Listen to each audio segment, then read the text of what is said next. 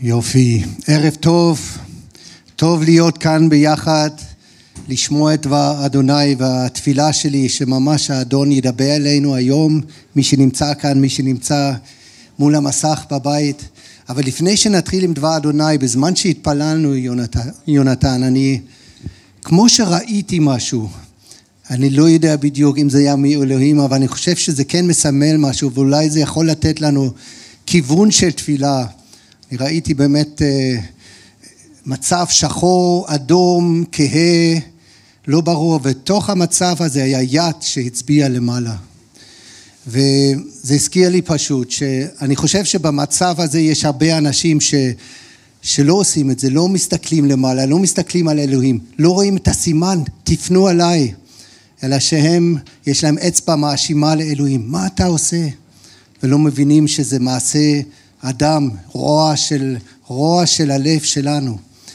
אז אה, אולי זה ייתן לנו כיוון לתפילה, שאנחנו נזכור להתפלל בשבילם, ש, שאנשים, העולם, אנשים שבתוך המצב, יראו את הסימן הזה, תפנו אליי, אני מחכה לכם. בואו נתפלל. אבינו שבשמיים אנחנו מודים לך שאתה מצביע אל, אליך כל הזמן, אתה רוצה שהלב שלנו יהיה קרוב אליך ואנחנו רוצים את זה גם בשביל תושבי אוקראינה, התושבים שם באזור הזה, אבא, ש, שבתוך המצב הזה, ואנחנו מבקשים את זה גם בשבילנו, אנחנו רוצים לראות את הסימנים האלה, אבא, ולפנות אליך, רוצים להסתכל עליך, לא משנה מה הנסיבות, מה קורה מסביבנו. ואנחנו מבקשים שגם היום זה מה שתעשה, אבל שתדבר אלינו מתוך דבר אדוני ותשנה את הלב שלנו בשם ישוע. אמן. אז אנחנו נמצאים בחיי יעקב, אנחנו אה, בבראשית, אה, בשבועות האחרונים, למדנו המון על החיים של יעקב ואיך אלוהים הדריך אותו, ואולי רק כמה מילים על מה ש... לאן הגענו? אנחנו זוכרים שיעקב אה, בעצם רימה את אבא שלו ואת אחיו, גנב את הברכה ואז הוא היה צריך לברוח, הוא ברח ובבריכה הזאת היה לו מפגש עם אלוהים חיים. סולם יעקב, אלוהים התגלה עליו והוא נתן, נתן לו הבטחה, הבטחה של זרע, יהיו לו ילדים, הבטחה של ארץ, שהוא יחזיר אותו לארץ הזאת בהבטחה של נוכחות אלוהים. וזו ההבטחה שאלוהים נתן לסבא שלו, אברהם, ולאבא שלו, יצחק, ו- ואלוהים אומר, אני ממשיך את זה איתך, למרות ש... למרות כל הטעויות שלך, וזה נתן לו שמחה, הוא מכאן והלאה, הוא, אה, הוא שמח, הגיע לחרן בשמחה אחרת ממה שהיה לו קודם, כי הנסיבות לא השתנו, אבל היה לו מפגש עם אלוהים. פגש את רחל, הסיבה למה הוא הגיע לשם, הוא רצה לבחור כלה, פגש את רחל במקרה, כי אלוהים כיוון את הכל. ואז אה, אבא של אה, רחל, לבן, הוא הגיע איתו להסכם שהוא יעבוד שבע שנים איתו אה, בשביל הבת שלו רחל. ואז ביום שהגיע היום הזה אחרי שבע שנים, הוא גילה שלבן רימה אותו. אה, והוא נתן לו את האחות לאה שהוא לא אהב כאישה במקום ואז אה, היה להם את השיחה הקשה הזאת, בסוף הוא הסכים לעבוד עוד שבע שנים, שבע שנים בשביל רחל שהיא גם תהיה האישה שלו אחרי שבוע, אז גם התחתן עם רחל. ועכשיו הוא מצא את עצמו עם שני נשים, אחת שהוא אהב ואחת שהוא לא אהב. אבל מה שהוא גילה תוך כדי זה שכמו שהוא רימה אחרים, עכשיו רימו אותו. לבן היה כמו ראי למצב שלו. ו- ואלוהים ממש הוכיח אותו על זה, ואלוהים היה צריך לשנות את הלב שלו, והוא ייסר אותו. מי שאלוהים אוהב, הוא מייסר, וזה מה שהוא גם הרגיש שם ומה שהוא חווה שם. אז זה הרקע, עכשיו הוא נשוי עם שני נש, שתי נש, נשים ושתיהן אה, אחיות, אחד הוא אהב את רחל ואחת הוא לא אהב. בואו נקרא ביחד את הקטע אה, שאנחנו נמצאים בבראשית כ"ט בראשית כ"ט 31 ואנחנו נקרא עד פרק ל' פסוק 13. אז אם אתם רוצים לפתוח, בראשית כ"ט 31 ויראה אדוני כי שנואה לאה ויפתח את רחמה ורחל עקרה וטהר לאה ותלת בן ותקרא שמו ראובן כי אמרה כי ראה אדוני בעוני כי אתה יהבוני אישי ותהה עוד ותלת בן ותאמר כי שמעה אדוני כי שנואה אנוכי ויתן לי גם את זה ותקרא שמו שמעון ותהר עוד ותלד בן ותאמר אתה הפעם ילווה אישי אליי כי ילדתי לו שלושה בנים על כן קרא שמו לוי, לוי. ותהר עוד ותלד בן ותאמר הפעם אודה את אדוני על כן קראה שמו יהודה ותעמוד מלדת. עכשיו אנחנו הגענו לפרק ל' פסוק אחד. אני אמשיך לקרוא. ותראה רחל כי לא ילדה ליעקב, ותקנא רחל באחותה, ותאמר אל יעקב, הבה לי בנים, ואם אין מתה אנוכי. ויחה אב יעקב ברחל, ויאמר, תחת אלוהים אנוכי, אשר מנעה ממך פרי, הבטן, פרי בטן? ותאמר, הנה אמתי בלהה בא עליה ותלת על ברכי ואבנה גם אנוכי ממנה ותיתן לו את בלהה שפחתה לאישה ויבוא אליה יעקב ותהר טהר בלהה ותלד ליעקב בן ותאמר רחל דנני אלוהים וגם שמעה בקולי וייתן לי בן, על כן קראה שמו דן. וטהר עוד, ותלד בלהה שפחת רחל, בן שני ליעקב. ותאמר רחל, נפתולי אלוהים, נפתלתי עם אחותי, גם יכולתי, ותקרא שמו נפתלי. ותראה לאה כי עמדת מלדת, ותיקח את זלפה שפחתה ותיתן אותה ליעקב לאישה. ותלת זלפה שפחת לאה ליעקב בן, ותאמר לאה בגד ותקרא את שמו גד. ותלת זלפה שפחה לאה בן שני ליעקב. תאמר לאה באשרי כי אשורני בנות ותקרא את שמו אשר. אז אנחנו רואים פה סיפור מעניין שיעקב שמצא את עצמו עכשיו עם שני נשים ותכף אנחנו נבין שהתווספו עוד נשים, לפחות עוד אחד כאן בקטע הזה ופעם הבאה עוד קטע. אה, שני, אה, אנחנו, הוא מוצא את עצמו אה, ואלוהים מברך אותו. לאלוהים הייתה תוכנית עם החיים שלו. אתם זוכרים שהוא פגש את האדון בדרך לחרן והוא הבטיח לו זרע. אז אלוהים מגשם את מה שהוא הבטיח. אלוהים נאמן גם אם אנחנו לא נאמנים, גם אם אנחנו עם קשאי הלב שלנו, אלוהים נאמן וגדול יותר מזה. אז אנחנו רואים פה בעצם בסיפור הזה, במה שקראנו, שאלוהים מגשים את הבטחותיו לאברהם, יצחק וליעקב על ידי יצירת משפחה ליעקב.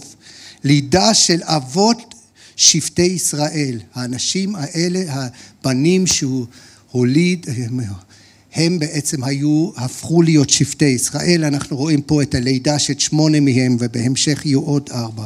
העם נולד, וכל זה למרות החולשות והחטא של יעקב ונשותיו. אנחנו קוראים, אנחנו, אני רוצה עכשיו שנתמקד בפסוקים הראשונים בפרק כ"ט, מה שקראנו 31 עד 35, אנחנו רואים ששם המיקוד בעצם על אחת מהנשים בלאה.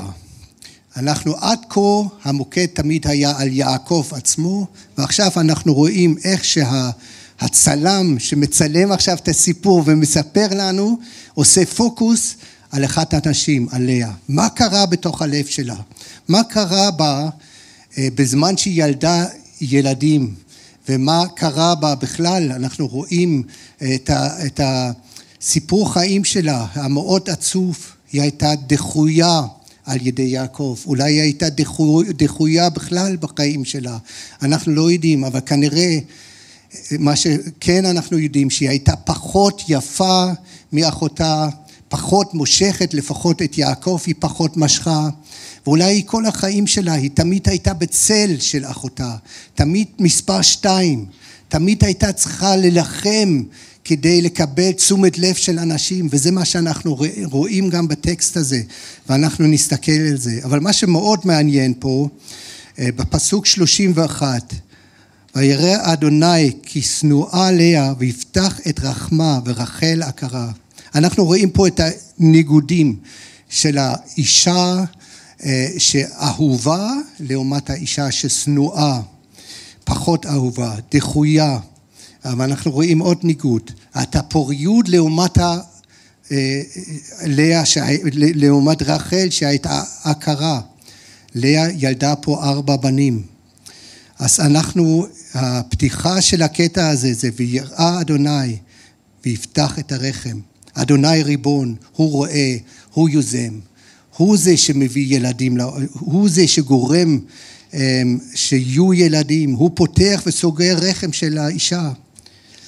ואנחנו רואים עוד משהו על אלוהים כאן, שהוא אלוהים שרחמן, הוא אוהב, הוא ראה את, ה, את הקושי של, של, של לאה לכל השנים האלה.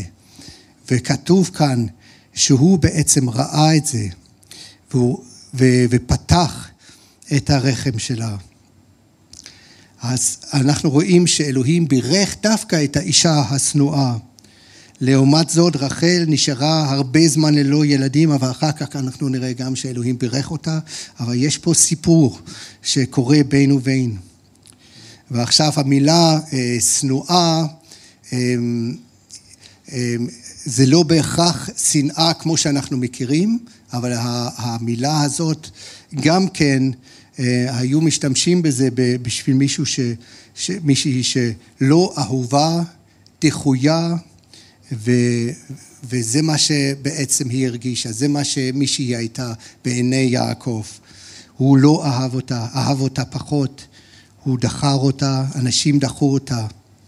יעקב העדיף את רחל, אולי כל פעם שהוא ראה את רחל הוא הביט מבט אה, של חיבה אליה, ואולי ללאה שהוא לא אהב, אמ, אולי הוא כל פעם, אז מה את רוצה? אל תפריעי לי. זה מה שאני יכול רק אה, לדמיין, זה לא כתוב כאן, אבל כן כתוב שהיא לא, הוא לא אהב אותה. היא סך הכל מה שהיא רצתה שהוא יאהב אותה. זה מה שהיה בלב שלה, היא רצתה שסוף סוף הוא ישים לב עליה.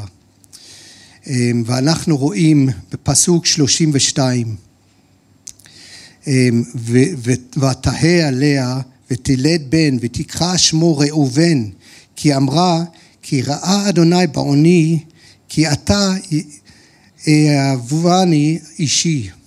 אנחנו רואים שאלוהים בירך אותה, וכן היה לה בן, בן ראשון, ראובן, ומה שמעניין, איך שהיא מסבירה, שהיא קראה לו ראובן. אמ, היא בעצם מבינה את האופי של אלוהים שהוא רחמן, אמ, והיא רצתה לבטא את זה. אמ, ואנחנו רואים גם כן שההסבר של לאה לכך זה היה בעצם בהתאם לצליל של השם. הוא ראה בעוני ויאהבוני אישי. כלומר, ראה ראובן רואה יאהבוני. בן, אז יש פה את הצליל הזה, ככה היא הסבירה את זה. היא רצתה שהבעל שלה יאהב אותה. שהוא יאהב אותה וסוף סוף ישים לב עליה שהיא מביאה לו בן, שמביאה לו ילדים. בתקופה הזאת זה היה מאוד מאוד חשוב, חלק מהזהות של האישה שהיא יכולה ללדת ילדים ובמיוחד בנים, אז סוף סוף הוא ישים לב עליה. אבל מה שמעניין גם השם עצמו, אם אנחנו לוקחים אותו מילולית, ראובן, בעצם זה אומר אה, ראו בן, יש לי בן, אתה לא שם לב אישי, הבעל שלי, אתה, שם, אתה לא שם לב, יש לי, יש לי בן. אז היא רצתה את התשומת לב שלו.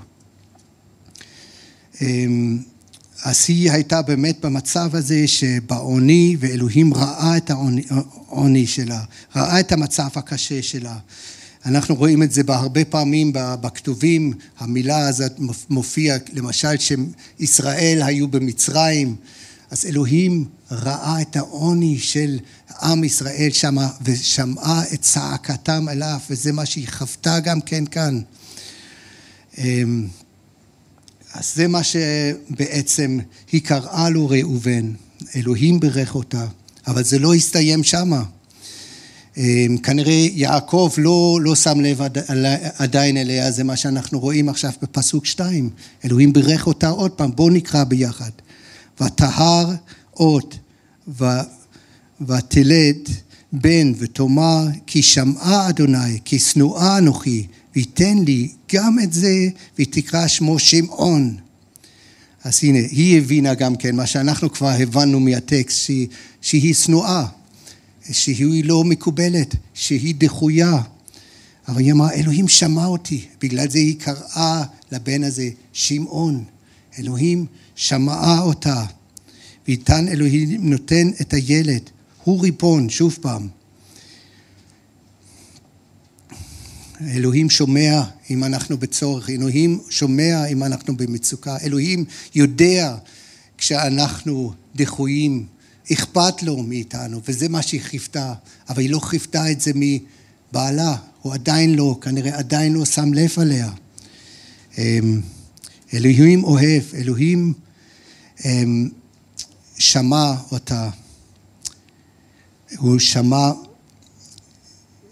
איך אמרו את הדברים, הוא שמע גם את הדחייה, הוא שמע איך אמרו את הדחייה אליה, ואולי הוא גם אה, שמע את מה שהוא היה אמור להיאמר, אבל אף פעם לא נאמר אליה.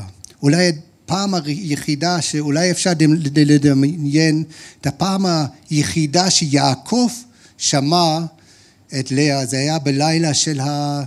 ש... שהם התחתנו, שהוא בטעות, הוא חשב שזה רחל, כן?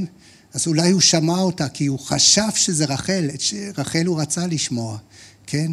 אבל איזה סיפור טרגי, שרק כשהיא מעמידה פנים, אולי הוא שומע אותה. וזה שובר את הלב. שאנחנו לא ננסה גם כן אה, לנסות למצוא חן בעיני אנשים בזה שאנחנו ננסה להעתיק מישהו אחר, שנהיה כמו שמי שאנחנו. אז מה שחשוב, שלאה כן הבינה מיהו אלוהים, היא ידעה שאלוהים שומע אותה, והיא ידעה שהוא מרחם עליה. עכשיו לגבי בעלה והאהבה שלו, היא עדיין לא קיבלה את זה בחזרה. אז הנה, אנחנו רואים את ההמשך של הסיפור. היא ילדה עוד בן.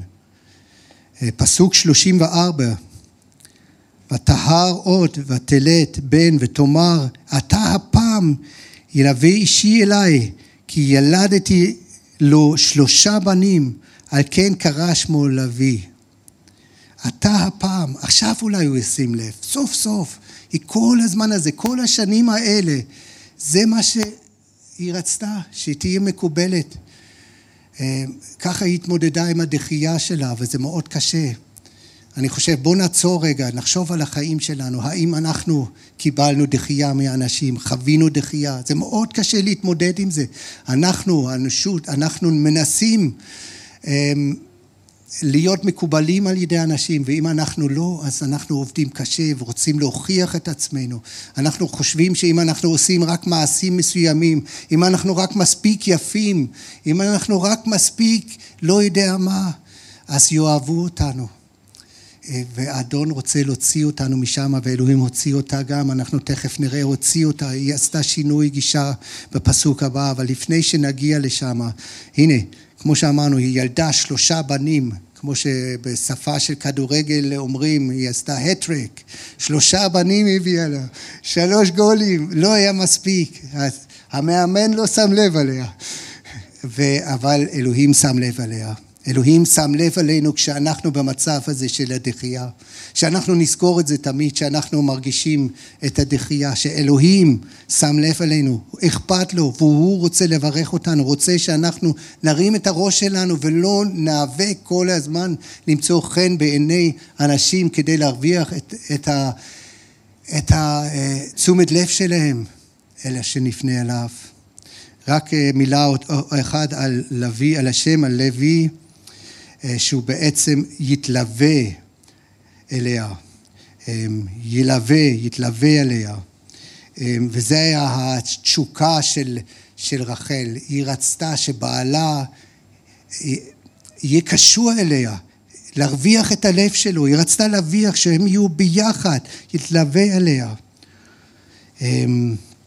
ואנחנו רואים גם את המילה אישי, אישי בקטע הזה ובפרק הבא, סך הכל היא אומרת את זה חמש פעמים, כאילו שהיא רוצה עכשיו להוכיח לאחותה נראה לי, כי היא משום מה לא קיבלה את זה שהיא גם האישה של יעקב.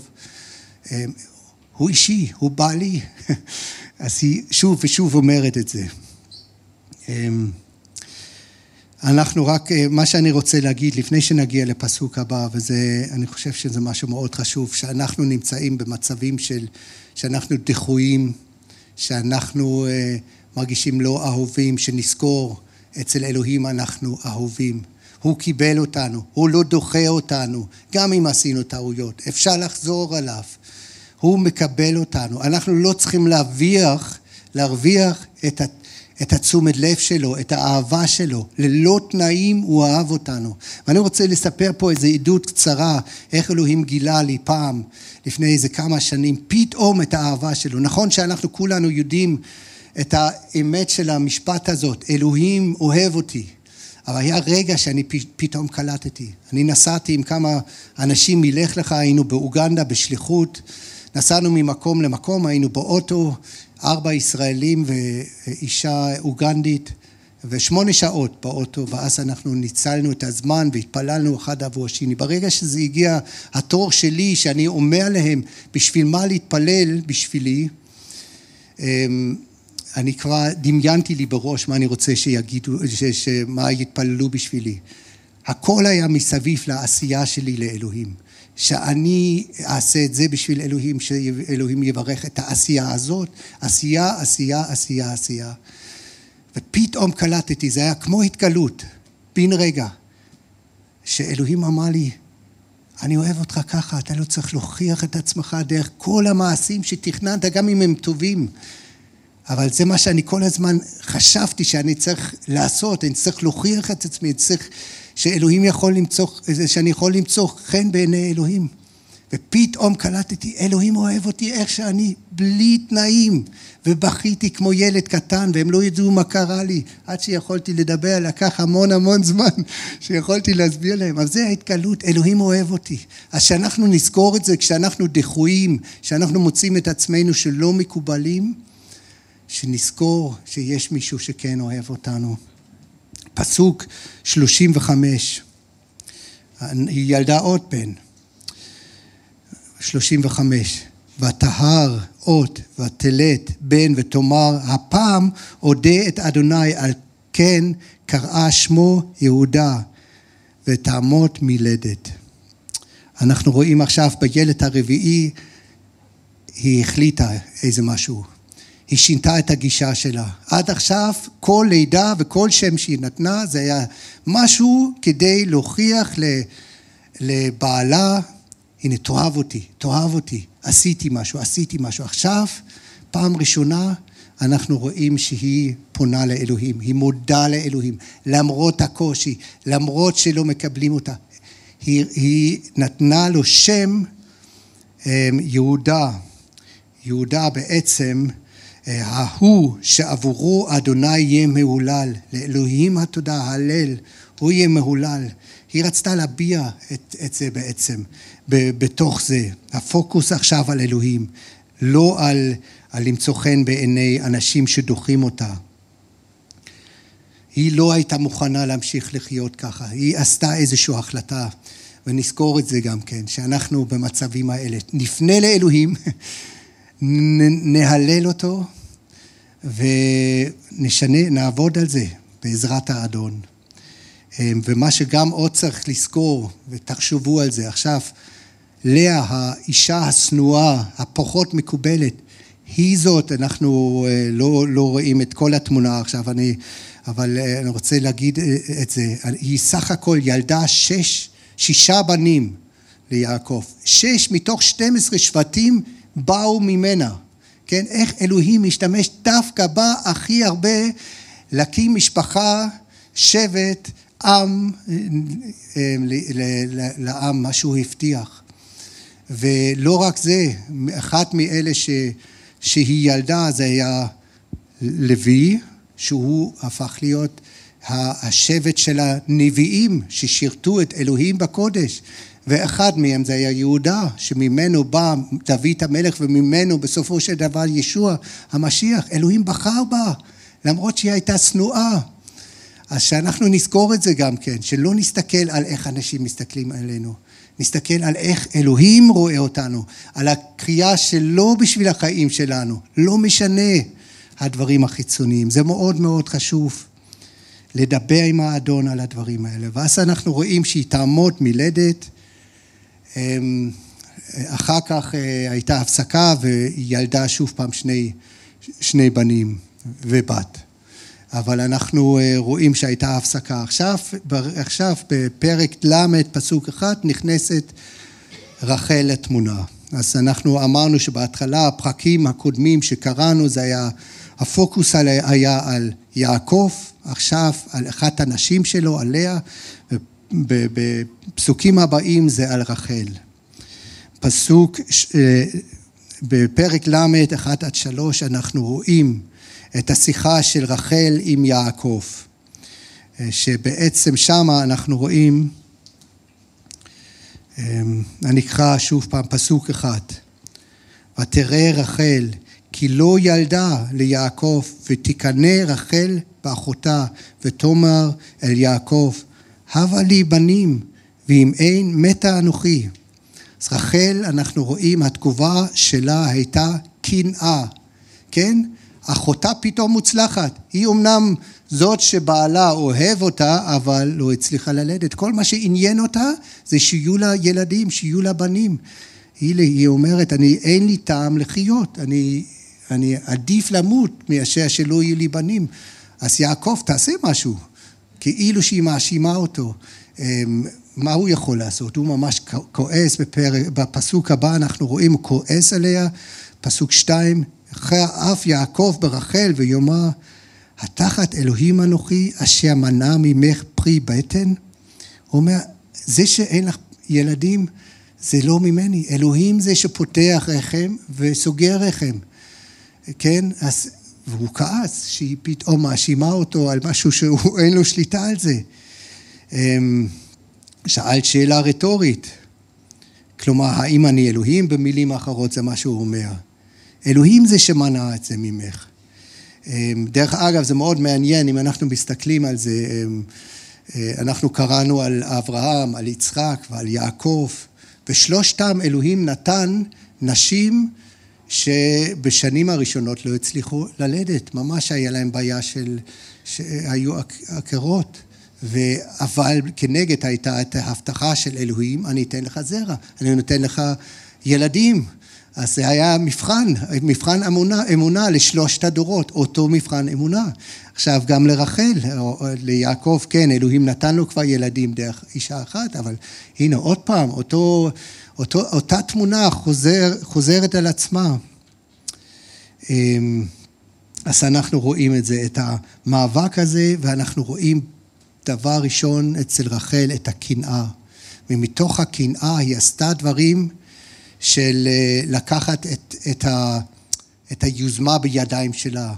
במקום שכמו שראינו בתחילת הפרק, בתחילת הקטע שקראנו, ויראה אדוני והוא בעצם נתן, אה, פתח את הרחם של לאה, עכשיו רחל רואה שהיא לא יכולה ללדת, אז היא ניסתה למצוא דרכים אה, אנושיים, אה, דרכים של הבשר לעשות את זה, והיא נתנה ליעקב את השפחה שלה כאישה, כי היא אמרה, אם היא תילת לך בן, ועל ברכיי הוא יהיה הבן שלי.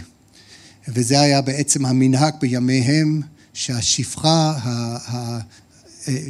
שהשפחה של הגברתה, אם היא תילד בן לאותו בן אדם, לאותו אדון, אדון אז הוא ייקרא, הש... יהיה הבן שלה למעשה, ייחשב הבן שלה, זה מה שהיא רצתה לעשות. אנחנו, זה מזכיר לנו גם את הסיפור של הגר כמובן, על השפחה של שרה שעשתה בעצם אותו תרגיל, ניסתה לעשות אותו תרגיל, אבל יצא מזה המון אבל, המון אה, סיבוכים שלא היה אמור להיות. אבל אלוהים אה, גואל, גאל את המצב הזה, הוא גאל את המצב הזה, הוא ריבון, הוא יותר גדול מזה, והוא השתמש בזה בסופו של דבר גם כן. אה, שזה משהו מדהים, לראות את התוכנית של אלוהים מתגשמת. תוכנית של אלוהים מתגשמת. הוא נתן הבטחה, הוא מגשים את זה, הוא נאמן, הוא יעשה את זה. תוך כדי זה הוא עובד בלב שלנו, הוא עבד בלב של, של לאה. שהייתה צריכה להתמודד עם הדחייה ולהגיע למקום שהיא יודה לאדוני במקום כל הזמן להתמקד בעצמה ובזה שאיך אנשים יקבלו אותה. עכשיו גם רחל, הקנאה הזאת, ולא רק רחל, אנחנו רואים ש... שלאה גם הצטרפה לתחרות הזה, לקנאה הזאת. היה להם תחרות. אה, עכשיו שקראנו את זה, אז אה, מה שקרה, בואו נקרא ביחד פסוקים שלוש עד חמש, קודם כל ש... שלאה, אה, נתנה את בלהה ליעקב ותאמר הנה אמתי בלהה בא אליה ותילת על ברכי ואבנה גם אנוכי ממנה, יבנה גם אנוכי ממנה. ותיתן לו את בלהה שפחתה לאישה ויבוא אליה יעקב דהה בלהה ותילת ליעקב בן ותאמר רחל, דנני אלוהים, וגם שמעה בקולי, וייתן לי בן, על כן קרא שמו דן. אז אנחנו רואים שאלוהים כן בירך, וכן נתן עוד בן, ומבחינת אה, רחל זה היה הבן שלה, והיא נתנה לו את השם דן, כי אלוהים שפט אותה, אלוהים בעצם אה, במובן של הצדיק אותי, הוכחה שאלוהים בעדה, הוא דן אותה, אז זה השם שהיא רצתה לתת. אז השם מבטא שוב פעם קצת את התחרותיות שהיה בינה ואחותה. זה מה שזה הביע, כן? אמ, השמות ש... ש... שלאה נתנה בעצם זה, זה הביע על מי הוא אלוהים. אלוהים שומע, שמעון וכל הדברים האלה. אבל עכשיו אנחנו רואים, זה מבטא את התחרות. השמות בעצם מצביעים מצביעות על זה. אמ, והבן השני שאותה שפחה אה, ילדה, היא קראה לו נפתלי. בואו נקרא ביחד, פסוקים שבע עד שמונה. וטהר אות ותילד בלהה שפחת רחל בן שני ליעקב ותאמר רחל נפתולי אלוהים נפתלתי עם אחותי גם יכולתי ותקרא שמו נפתלי נפתלי מאבק, נאבקתי, זה מדבר על המאבק הזה, אמ, והיא אומרת, אנחנו, היה לי את המאבק הזה עם אחותי ואני ניצחתי, וגם יכלתי, אני ניצחתי. אז היה לה מין סיפוק כזה, שהיא אמ, בתוך המאבק הזה. אמ, אה, השם נפתלי, אה, או נפתולי אלוהים, זה קצת אה, מעניין ש... שה... הצירוף הזה של נפתולי אלוהים, אז יש פרשנים שונים שמבטאים את זה בצורה שונה, מפרשים את זה בדרכים שונות, אבל אחת מהם זה כאילו שזה נפתלי אלוהים, זה משהו חזק, משהו גורלי, זה המאבק שהיה לה, בשבילה זה כן היה גורלי, בשבילה זה כן היה משהו, אה, מאבק על כזה. אחרים שאומרים שאלוהים באמת מתייחס לאלוהים, אולי היה לה גם מאבק עם אלוהים, כמו שיעקב היה לו את המאבק עם אלוהים ביבוק, אה, ואלוהים פגש אותו. אז ככה או ככה אנחנו רואים שיש פה את המאבק הזה עם אחותה. המאבק של התחרות שהיה להם, שהבסיס של זה זה הקנאה. ואנחנו רואים עכשיו גם אה, בעצם שלאה הצטרפה לזה, היא ראתה שאין לה יותר ילדים ופתאום לאחותה דרך השפחה יש ילדים אז היא אמרה אוקיי אני אעשה אותו טריק, אני גם אתן לו את השפחה שלי וגם ממנה יהיו לי עוד ילדים וזה מה שקרה בסופו של דבר בפסוק תשע עד אחד עשרה. ותראה לאה כי עמדה מלדת ותיקח את זלפה שפחה, שפחתה ותיתן אותה ליעקב לאישה. ותלד זלפה שפחת לאה ליעקב בן ותאמר לאה באה גת ותקרא את שמו גת.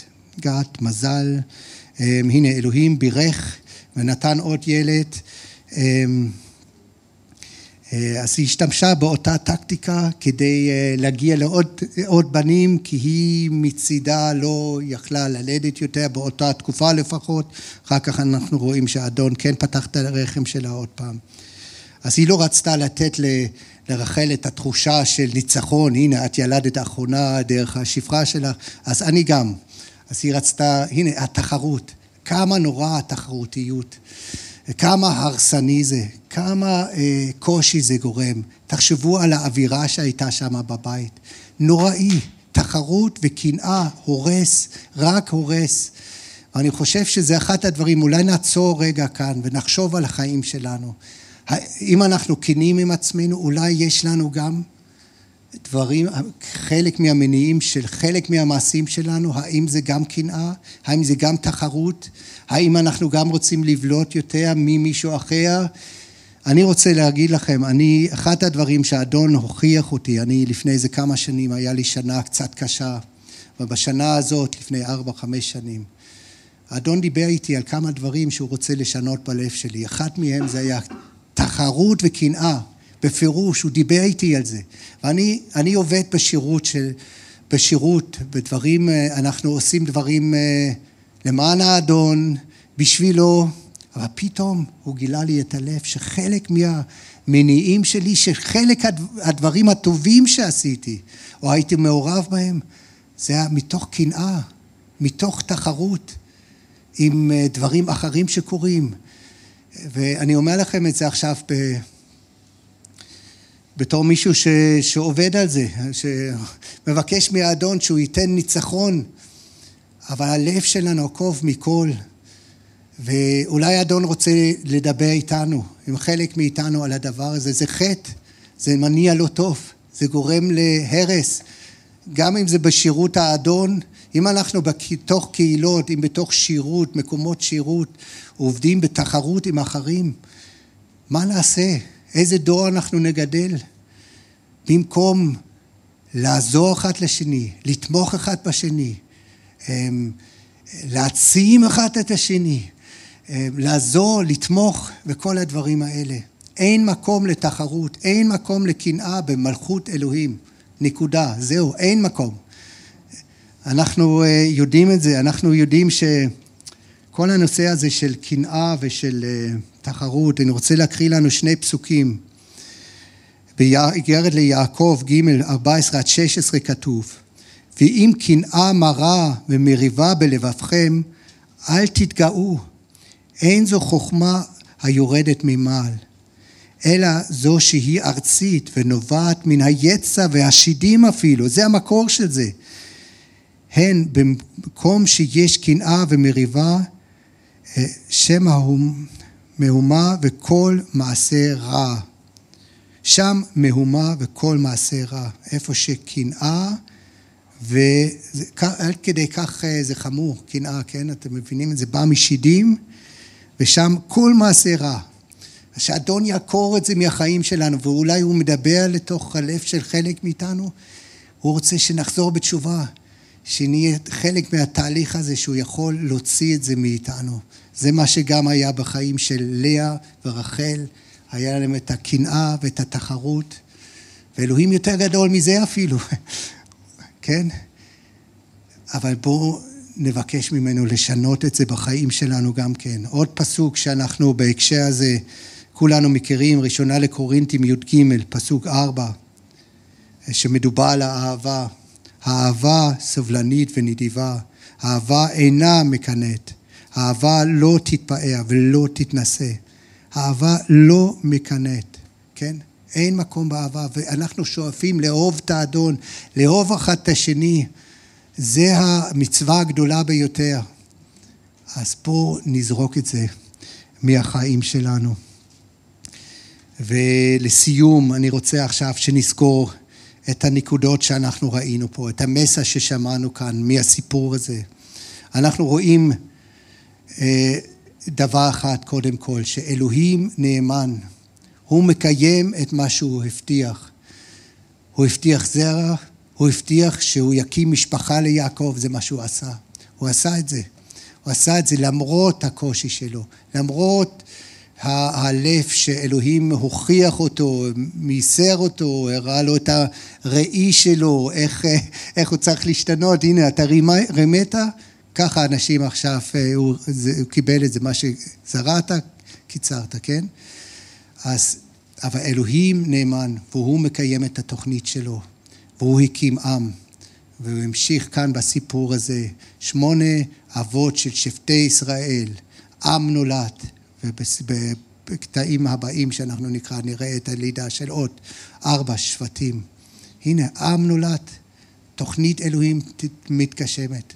אלוהים עשה את זה בנס, בדרך אה, שרק הוא יכול להפגיש אותו עם רחל, ואחר כך התחתן עם לאה. זה היה הרצון של אלוהים, זה התוכנית של אלוהים. למרות שהם הסתבכו, אלוהים מקיים את התוכנית שלו. גם בחיים שלנו, שנזכור את זה תמיד. אלוהים מקיים את התוכנית שלו, והוא טוב, וזה משהו לטווח ארוך, הכי טוב. דבר שני, אנחנו רואים פה את הסיפור האישי של אישה דחויה, ואיך היה לה קשה, הרבה מהחיים שלה. ואולי אנחנו במקום כזה, ואני רוצה לעודד אותנו בסיום כאן. אם אנחנו מרגישים דחויים, לא אהובים, לא מקובלים, אנחנו לא מבין המקובלים, כמו שהילדים שלי אה, אומרים, כן? אנחנו לא שמה. אז, אבל אולי האדון רוצה לעבוד בלב שלנו, לא רק אולי, הוא רוצה לעבוד בלב שלנו, שעם הדחייה הזאת נבוא אליו, עם הדחייה הזאת נגיע למקום שנהלל אותו, למרות הכל ואפילו בתוך הכל. זה מה ש... אה, אנחנו רואים אצל לאה שבסוף את הבן הרביעי קראה יהודה, היא רצתה להפנות לי בעצם הפוקוס אה, שיהיה על אלוהים. אז אם יש לנו מצבים של דחייה בחיים שלנו, שנביא את זה לאדון, נדבר עם האדון עם זה, לא עם אנשים, אפשר להתפלל עם אנשים, אבל לא במובן של לרחל, אלא לבוא לאדון, לקבל רפואה, כן?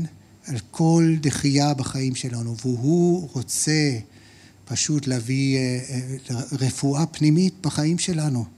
הוא חפץ לזה. דבר אחרון, שלישי, כל הנושא הזה של קנאה ותחרות שאנחנו רואים פה בחיים של לאה ורחל, איך הם היו בתחרות מתוך קנאה אחת לשני. שאנחנו, אם יש לנו בלב, אם אנחנו כנים עם האדון ואנחנו רואים ניצות של קנאה ותחרותיות בלב שלנו. לא מדבר על תחרותיות של ספורט, כן, זה בסדר. אה, תחרות, אה, לא יודע, כל מיני תחרויות. אני מדבר על גישת הלב לאחר. שאם יש לנו שורש אה, כזה, שנזכור את זה רע, והאדון רוצה לעקור את זה מהחיים שלנו, נדבר עם האדון, נביא את זה, נחזור בתשובה, ניתן לו לשנות את זה. וזה מה שהאדון רוצה לעשות בחיים שלנו, אני מאמין, ושהאדון יעזור לכולנו. אני רוצה לזכור בתפילה אבינו שבשמיים, אנחנו מודים לך שאנחנו יכולים לראות בדברך שיש לך תוכנית ואתה מגשים את התוכנית שלך, כמו שאנחנו ראינו את זה בחיים של יעקב. בדורות האלה של אברהם, יצחק ויעקב, אתה הגשמת את התוכנית, אתה הקמת עם, אמ, למרות החולשות והחטא, אתה גאלת. תודה שיש לנו את התקווה הזאת בכלל בחיים שלנו גם. ואבא, אני מבקש, אם יש בינינו אנשים שמרגישים דחויים על ידי אנשים, אבא, אני מבקש שאתה תבוא עם הרפואה הפנימית בחיים שלנו. אנחנו זקוקים לך, רק אתה יכול להביא רפואה, ואנחנו פונים אליך, אבא. ואבא, אנחנו רוצים גם uh, לעקור כל רע מהחיים שלנו. כל הנושא הזה של קנאה ותחרות, וכמו שאמרתי לאחים שלי כאן, אתה יודע את השיחות שהיו לי איתך בנושא הזה, ואני רוצה להמשיך, אבא, להתקדש ולהשתנות. שתעקור כל שורש מהחיים שלי בנושא הזה, ואני מבקש את זה בשביל כל האחים שלנו. שלא נהיה, לא נהיה תקועים שם בתחרותיות וקנאה, אבל אנחנו רוצים להיות תקועים במלכות אלוהים, שאין מקום של הדברים האלה שם, בשם ישוע, אמן.